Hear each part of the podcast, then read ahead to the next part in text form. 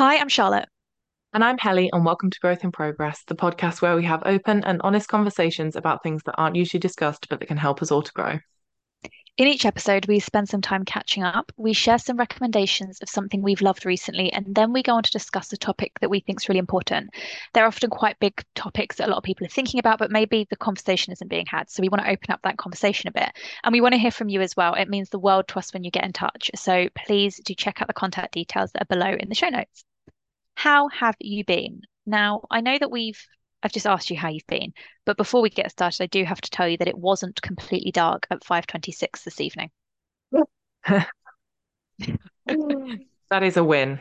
That is I agree. I agree. that is a huge win. Definitely. I am not too bad. Had a very exciting weekend, and then now I'm getting ill again, This which is a joy, fantastic joy. But no, had a really nice weekend. We went to see a basketball game. We did dog walk with a local like rescue shelter and went on a day trip with some friends. So had a really nice, nice weekend out. And now it's been a very Monday Monday, but that's fine. I can I can take that. You got to take the wins with the losses sometimes.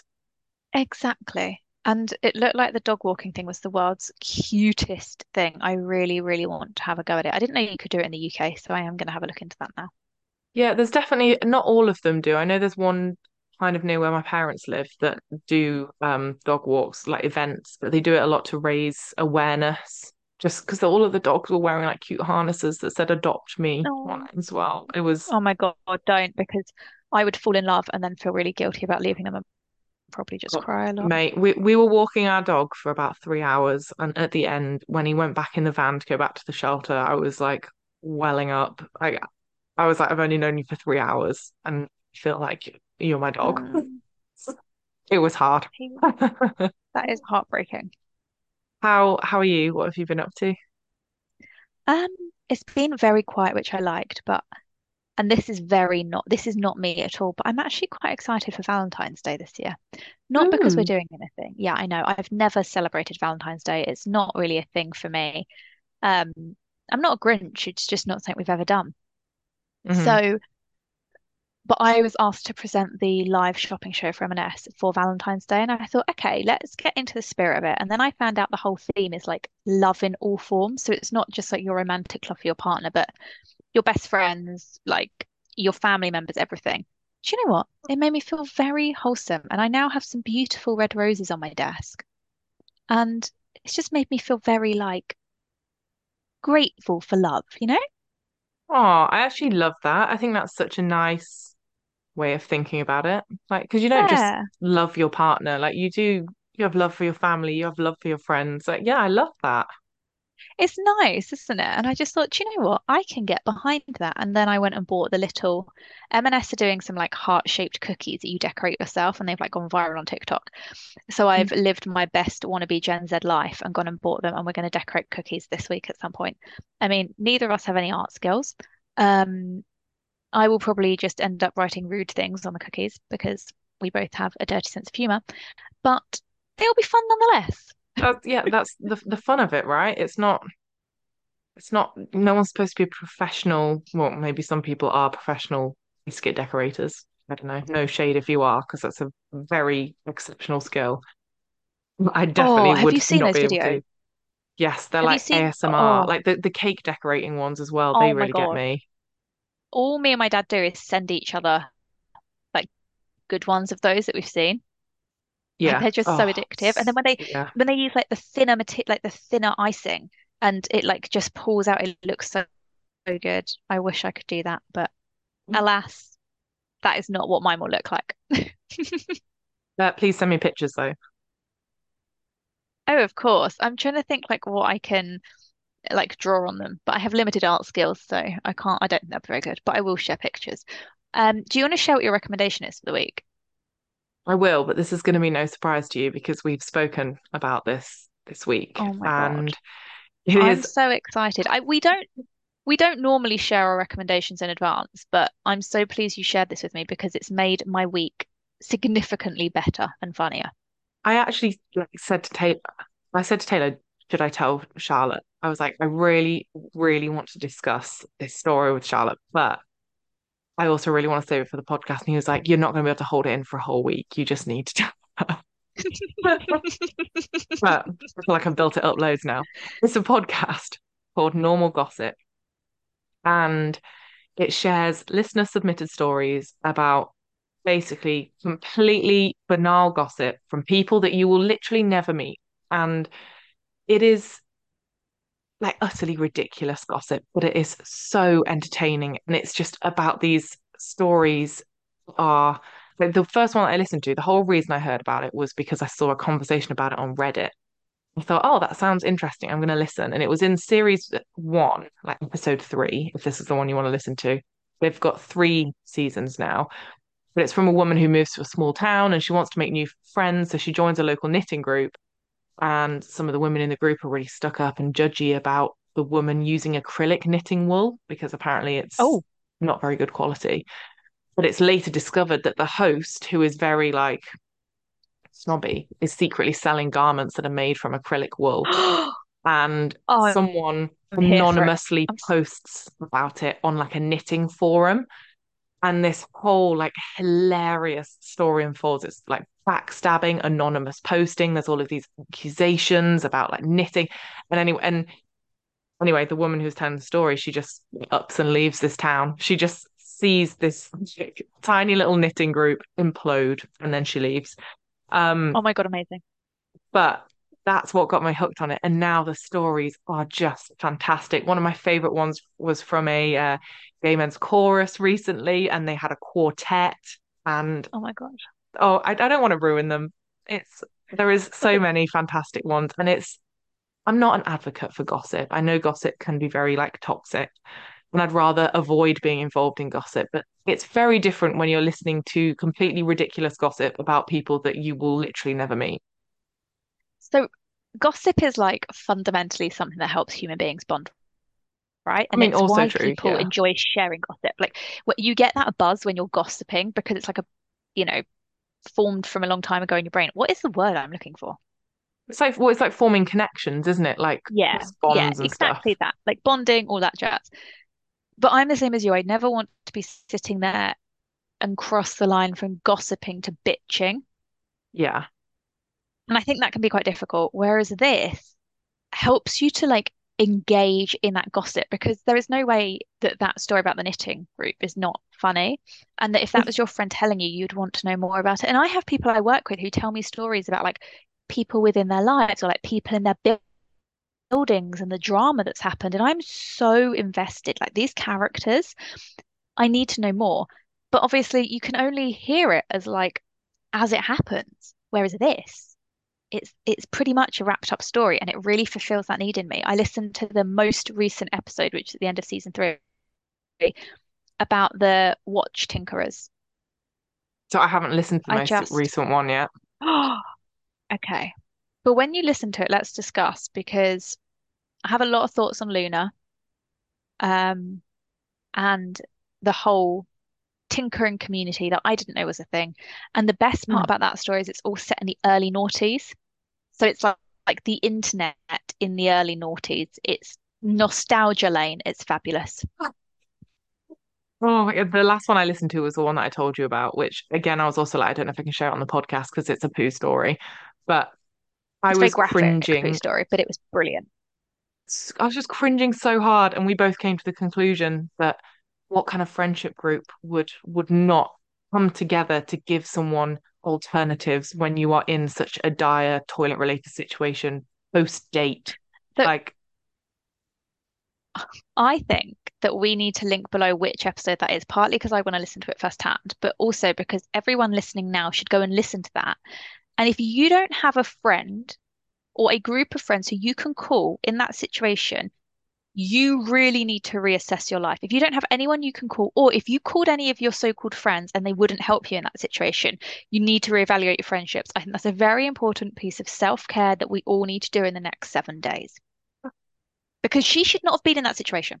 If I no. if I was in that situation, I would have called you and you would have talked me through exactly what we do next, and it would not have been the outcome she got to. we would have been extremely strategic. We're being very cloak and dagger about this, but it is actually quite like a quite a graphic poo story. And if that's just not your Yeah. humor, I don't want to share it on as hilarious as it is. But also Not like everyone's vibe.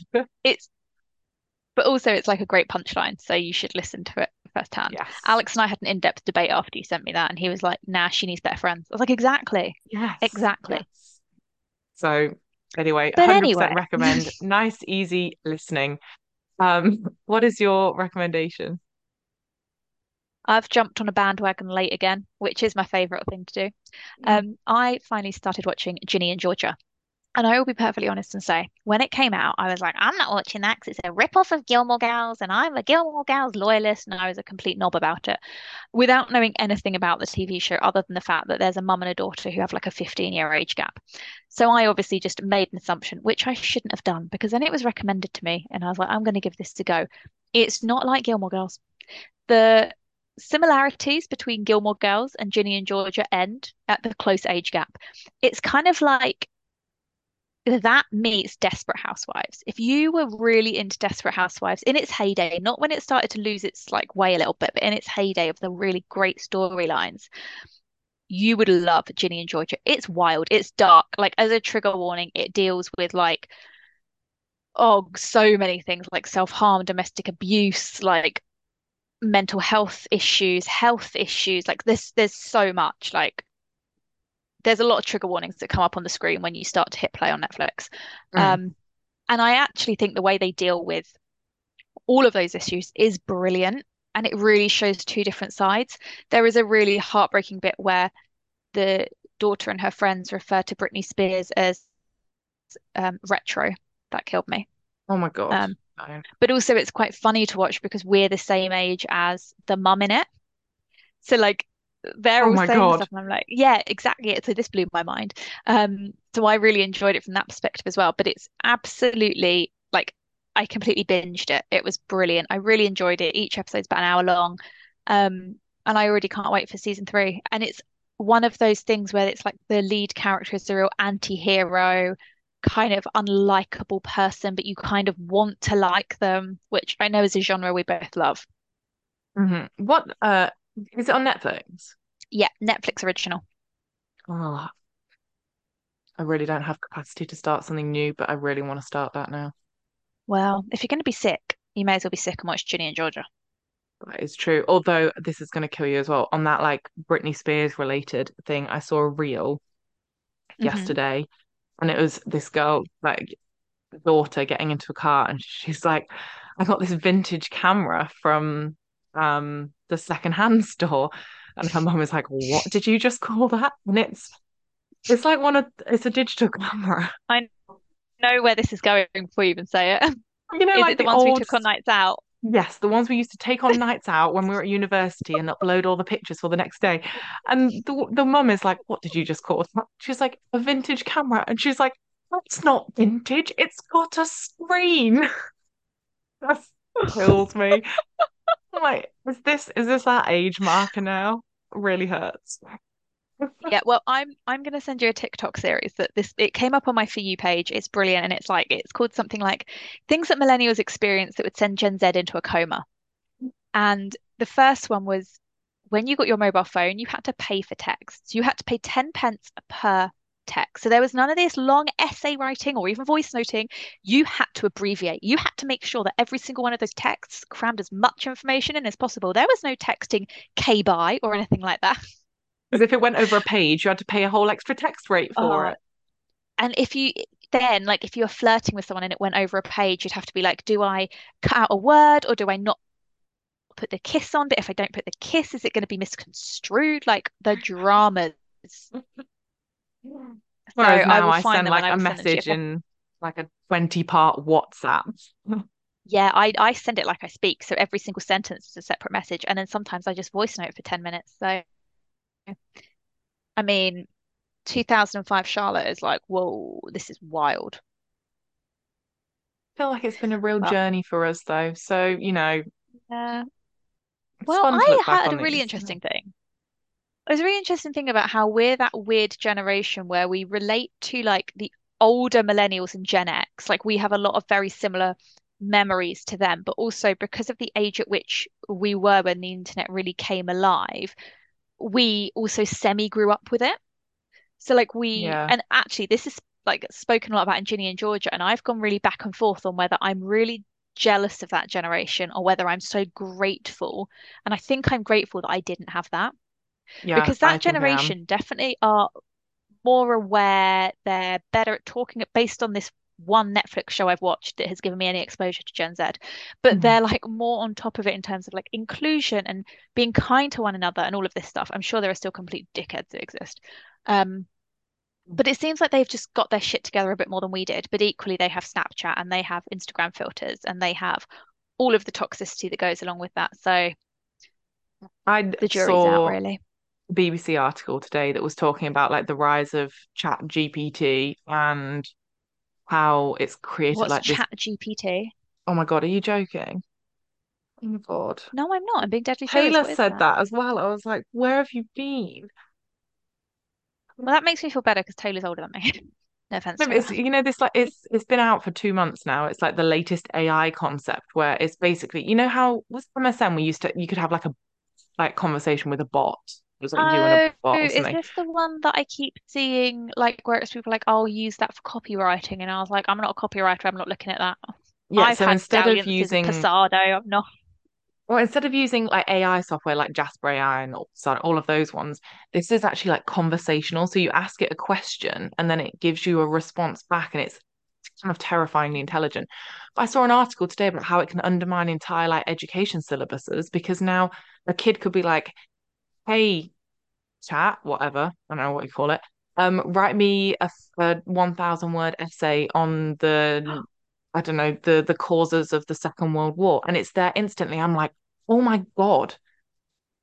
Like, Whoa. actually, that's, I mean, I know it can do a lot of other things and impact a lot of it, other industries, but I'm like, God, imagine being a kid now. Like, no more panic the night before to write stuff. But then how is how are schools going to counteract that? Like, how are you going to AI filter homework? Like, That's wild. yeah, I mean, that's a whole other conversation. But that was, of all of the things AI can do, that was the thing that stuck with me. Like, oh my God, imagine the impact on homework. Oh my God. But also, like, th that scares me because there is Hmm. someone somewhere or a group of people somewhere who have orchestrated an algorithm that that software looks up to. So if you say, write me an essay on the Second World War, the question is never write me an essay on the Second World War. It's like list the pros and cons of X thing that happened during this war. You're never going to get an unbiased opinion. And I think when it's an individual's opinion, like an actual kid writing the essay, even if that viewpoint is wildly out there, at least it's kind of written by a human and it's kind of because you're young and you maybe haven't like got fully formed thoughts yet, a group of adults at some point will have inputted into this AI to say, yes, you have a more liberal view or a more conservative view on this topic or this topic. And that makes me feel really uncomfortable. I think it's just pooling from the internet. Like, And that scares me even more because think of how like algorithm to the internet is. oh yeah, I mean, there's a lot of Like extremes on both ends. Yeah, like but think you you go you just have to scroll down your news feed. Like if I went onto TikTok now and I followed a couple of hashtags about, about millennials, I'm going to get a completely different view to if you go on there and look at like Croatia or whatever. And it completely skews the whole perspective. And that makes me a bit nervous when it comes to like, I don't know. Oh, I don't know. That gives me, I don't like that. Yeah, I sound it old. is. hmm It is weird. But then I guess in some circumstances, it's going to be really useful for like more, more balanced commentary on things. Yeah, maybe. Yeah, again, it, it depends how it pulls from. I saw someone else put like asking it about the best places for were like LGBTQ friendly for digital nomads, and it pulled up like this incredible list of these are the top five places based on this and this and this. These are the pros and cons. This is how it would fit within your budget. I also Oh, have a list of five other places that could be other options for you, but I've ruled them out based on the fact that they are have a more expensive cost of living. Their Wi-Fi is not as stable, and I know these are important things for being a digital nomad. I'm like, oh my God, what? See, that's amazing. And that's democratizing access to information, isn't it? Yeah. But also terrifying. Like it, it answered thoughts that you would have as a human, like, hmm, I wonder if the internet's good. Oh, oh, that's a bit out of my budget. And it's already given you those answers. Weird. It's like preempting you. That's Yeah. fascinating. Anyway, that's not our topic for today. No, it Um, is not. shall we start our topic and have a conversation about how do you know when it's time for a career change? We have both very openly said over the years that um, we've had quite like zigzag, squiggly, like stop-start careers in that we've done different things, we've tried different industries. Some of it we've loved, some of it we've not loved quite so much. Um, but within that, we have had career changes. And how do you know when it's the moment to have a change?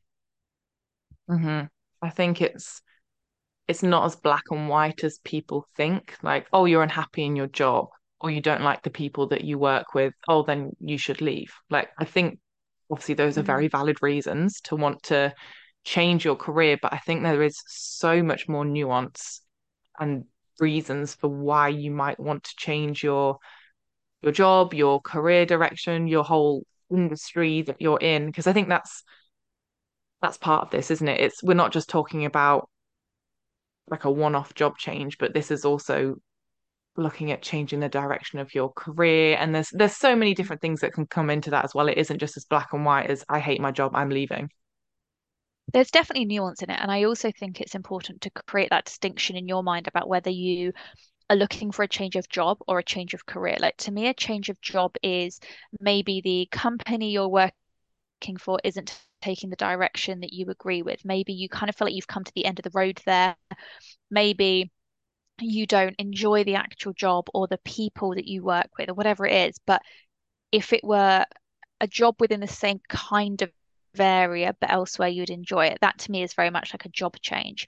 A career change, to me at least, feels more like a pivot. It's going, it's kind of being a bigger reset moment and taking a step back and going, okay, hold on, let's get all of my ducks in a row. Let's assess what I'm doing, where I want to go right now, what I think I want to achieve long term, and what changes do I need to make to get there? Because hmm it to change your career requires a lot more forethought, but also more risk. Because if you're going, I mean, you could kind of do what you and I have done over the years, which is more like I wouldn't say I've necessarily had career changes as much as I've pivoted my career. Like I've kind of gone sideways or gone into other things which are different, but aren't, it's not like I've gone from being an engineer to a TV presenter to a marketing expert or something like that. And and And I I think think, that that's what people are thinking about when mm, when we talk about stuff like this, that you've moved from one label to another, you've moved from a teacher to an accountant or something like that. And obviously there's so much more in between that in terms of things like like soft skills. Is it actually that you love communicating and you love talking with people and you would like a job that's more fitting to that part of you? Is it that you're more analytical and you'd rather pivot into a career that's kind of more fulfilling to that side or something more creative? Maybe that's that's what you're looking for mm, more of. And I think this is where it comes to considering what your wider career goals are. Because for me, I know like a big driving factor is like I've never hated a job. Like I'm and I'm lucky to be able to say that. I don't think I've I mean, I've been unhappy at certain points, but I think a bigger driver for me is not feeling challenged enough or like I'm not making mm, enough of an impact or I think a really big one, and I feel like, I don't know, maybe this is the group of friends that we're a part of, but I also feel like I have this conversation a lot. There's not a lot of people feel there's not enough progression opportunities, and you've exhausted all of those conversations with your manager about a promotion or a pay rise or a change in responsibilities, and the answer is no. And at which point you might feel, okay, to progress, I need to move, whether that is sideways, whether that is in a different industry. I think if you're wondering whether or not you need to like pivot and have a bit of a career change moment, you probably do. If you're asking yourself that question, there's probably something within your current work experience that isn't fulfilling you. Like there's a need that's unmet. hmm And I think a really big part of it is having a really like quite a frank conversation with yourself and going, what do I envisage myself doing five years, 10 years, 20 years from now? Like our generation are going to be working well into our 70s unless we can all pull off some like master con and retire early. So within this part of my career, because I do think you can have multiple careers, which is kind of a different conversation, I think. But within this section we're in right now, what is my goal? Is it that I want to lead a big team and lead change in an industry or a company? Is it that I want to help as many people as physically possible? Is it that I want to, you know, pioneer innovation and new technology? Whatever it is, you've got to sit down and go, based on where I am today, what can I currently not do if I carry on this very like this linear trajectory I'm on? If I just carry go, on going up vertically, am I going to have all the skills I need in my arsenal to do that well? And there will mm-hmm. definitely be industries and jobs that require you to be extremely specialized. But I think for the majority of people, it's probably a case if you do have that flexibility to look outside of your current career in order to grow and develop and test out different things as well. And there's a lot of opportunity when you consider a career change. And like that's a bit scary, but it's really exciting. Yeah, and but I think that's why it's important to understand what those soft skills are that you have mm. and be really specific about what you do or don't like about them. Because then, like you said, it's that then is going to open up other opportunities for you. If you're not in a super specific niche career, like something like engineering or medicine, mm but you have developed all of these skills over your career, you could pivot into something completely different, or you could move sideways, or you could move to a different company and do something similar that feels more aligned. But I do think as soon as you start looking at the opportunities that those soft skills offer, then, like you're saying, the opportunities are almost endless. And then you have that kind of space for getting outside of your comfort zone, which is scary but I also feel like that's where you're going to see the really big change and feel like, okay, yes, this is really fulfilling, or this is really like aligned with me, and this is what I definitely want to do. Mm. That was a really big driver for me in kind of changing the direction of my career was the comfort zone piece. I liked mm-hmm. my job. I could do my job. I could do my job well, and I'm not ashamed to say that. And I liked my team and the people I worked with and all of that. But I was not being challenged, and I knew that I was so firmly in my comfort zone that if I didn't make some sort of change, I would end up coasting. And for some people, that's fine. And I'm not here to judge, but for me personally, that isn't what I want to do. And I was like, really, I know I've got to do a thing that scares me. And so I went after the thing that scares me, like the skill set that I knew I didn't, I maybe had a bit, but actually, like the fundamental skills were brand new to me. And I think there's a moment when you change careers, and I imagine you've had this too, where you have that moment of doubt where you go, hold on, this is actually really hard. Being out of my comfort zone is actually just horrible. And have I made a huge mistake because I had all this experience and I've wasted it? But I think often if you can push through that, that's where real growth comes and it helps you to see more opportunities. And there's also something in like building that resilience within yourself, I think. Because you must have had mm. it. You went from publishing, which was your dream career for years, in and then you moved to Australia and you weren't in publishing anymore. Yeah. Yeah. no, that I mean like but that and, th- and this is where those other skills that you have come in because I was yes, I was in publishing, but I worked in publishing sales. So I was mm. doing a B2B sales and I moved to Australia and I went into the financial sector, I was actually still doing B2B sales. I was just selling a different product and working for a different company. I was in a different sector. My day to day like tasks that I did were very, very similar. And I mean, it's not like it was any kind of life goal for me to work in the financial sector. It was just kind of what fitted at the time because I was on a visa for a year. But I think that's a really good example of how you can you can challenge yourself and have a change, but you still it doesn't mean you don't have any of the skills that are required to support you in that change. I yeah. think there is a lot of and I know women especially doubt themselves so much. Oh, well, this is a completely new job and I've never done anything like it before. I probably shouldn't even apply because I can't do some of the things on the job description you probably are mm. doing a lot of things on the job description. It's just in a different environment. Yeah. I recently was introduced to the concept of the cycle of change. I think it's like it's called the Dunning-Kruger effect. I'm sure there's like a more human-friendly way of saying it, but it's that thing of like you start when you know nothing and you're kind of like you've got that optimism about you and you're um, like you're almost naively optimistic. And then after a little while, you go into that valley of despair where you're like, I am awful. This was an awful idea. Why did I think I should change my career? I should have stayed in my comfort zone. I don't know what I'm doing.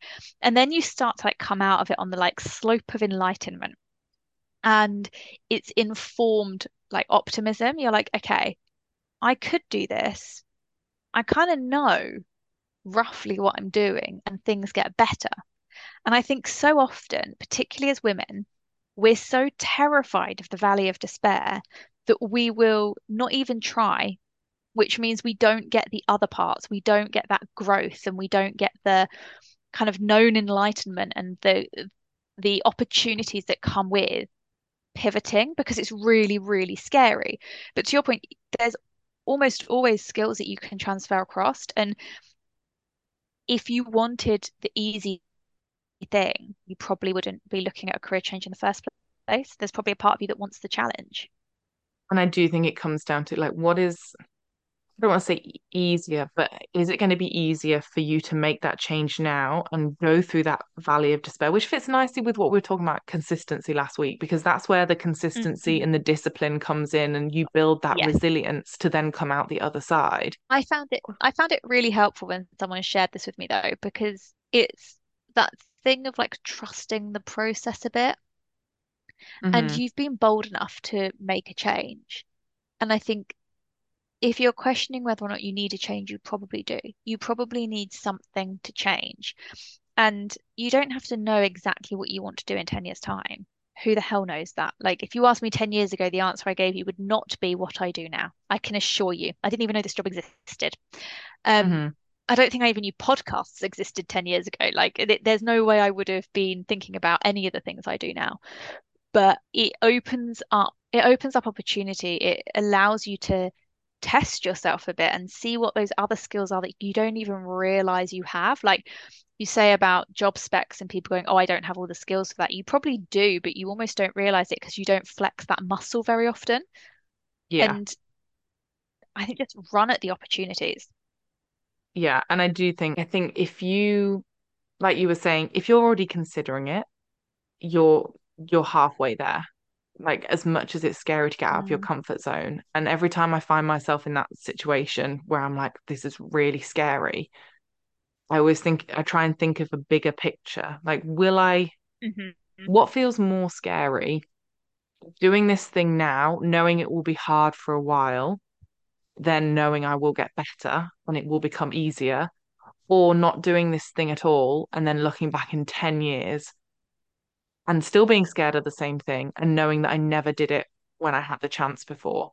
And I know that's yeah. like such a big thing to say, but if you are already considering it, like what will you kick yourself more for? Giving it a try or just never giving it a try and always wondering, oh, what if I had done that? Because if you're going to be put off by that kind of valley of despair, there's there's so much that you've gone through in life and you've already got through that valley. But I mean, I always think like just even just me going self-employed, I could have just not done it.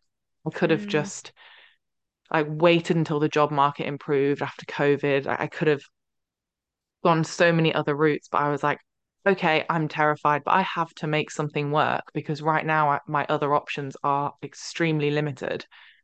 And it, like, I was fully aware it could have gone tits up. It could still go tits up but I would have regretted more not giving it a go when I knew it was something I or like in my mind it was something I already wanted to try mm. and I'd mm. already been toying with the idea and I think if you have a little niggle of I'd really like to try this thing or I'm not really enjoying this at work I'd love to go somewhere where I could do this thing instead or like you said you wanted more opportunities you wanted to be out of your comfort zone you wanted to be challenged I really think you have to like honor yourself and try I agree. I completely agree with you. And it's so scary. And I think it's especially if it's a very big career change, like moving complete jobs and industries and everything, then of course it needs more consideration. But I think you've got to see it as, like you said, what's the alternative? If you don't do this, what's the alternative? Because it's probably not that you'll be sitting there in however many years' time going, oh, yeah, cool, okay, whatever. Mm-hmm. Like, how do you make this situation better? Because if you're looking for a career change, you're probably not happy in what you're doing, you're not fulfilled. The only thing, the only person who can make that any better is you. It's entirely on your shoulders. So, Yeah. you know, And it's not like you're a better. I just think you're better to take the opportunity. yeah, we're we're not telling you like you've got to jump into this thing and we've said it before, no one's telling anyone to just like quit their job without a plan. Like of course have a plan in place. Try and have some like living costs saved up so you've got a bit of a buffer. Really think about like your current versus your ideal role and how much of like your ideal role can you bring into the role that you're looking for. There, there's a lot of things that you can do. This is not just like an overnight decision that someone's expecting you to make. I think if it's Mm. something that's niggling, you've got to run with it. Yeah, and I th- think nowadays it's so much more common to have a career change, and especially if you're in a big company, to move around and try different things out. So I would also say if you're considering it, speak to people who you know who have done it or who have considered it, and people who have maybe been in the business longer or are in different areas, because that's the easiest way to find out whether or not it's gonna, it is something you want to pursue. Like speak to other people about their lived experience. Yeah. And don't feel judged for having a portfolio career. It's more normal now than ever. Like no one's expecting you to stay with the same company for 30 years. Like, No, I love my portfolio career. I love that every now and again I can be like, yes, when I was in PR, or when I did this job, or when I know this random fact about Madrid because I used to work in the travel industry. It's fun. yeah, Like you is. make of it what you make of it, right? Oh, mate, I still throw around that I used to work for Harry Potter's publisher all the time. I mean, you can't sleep on that. That is a great, that is great. We really hope you've enjoyed this episode. If you're in that kind of weird place right now about whether or not you want to make a change to your career, we hope this has helped you a bit. We will be back next Wednesday with another episode, so don't forget to hit subscribe. But in the meantime, stay safe and stay well. Bye. Bye.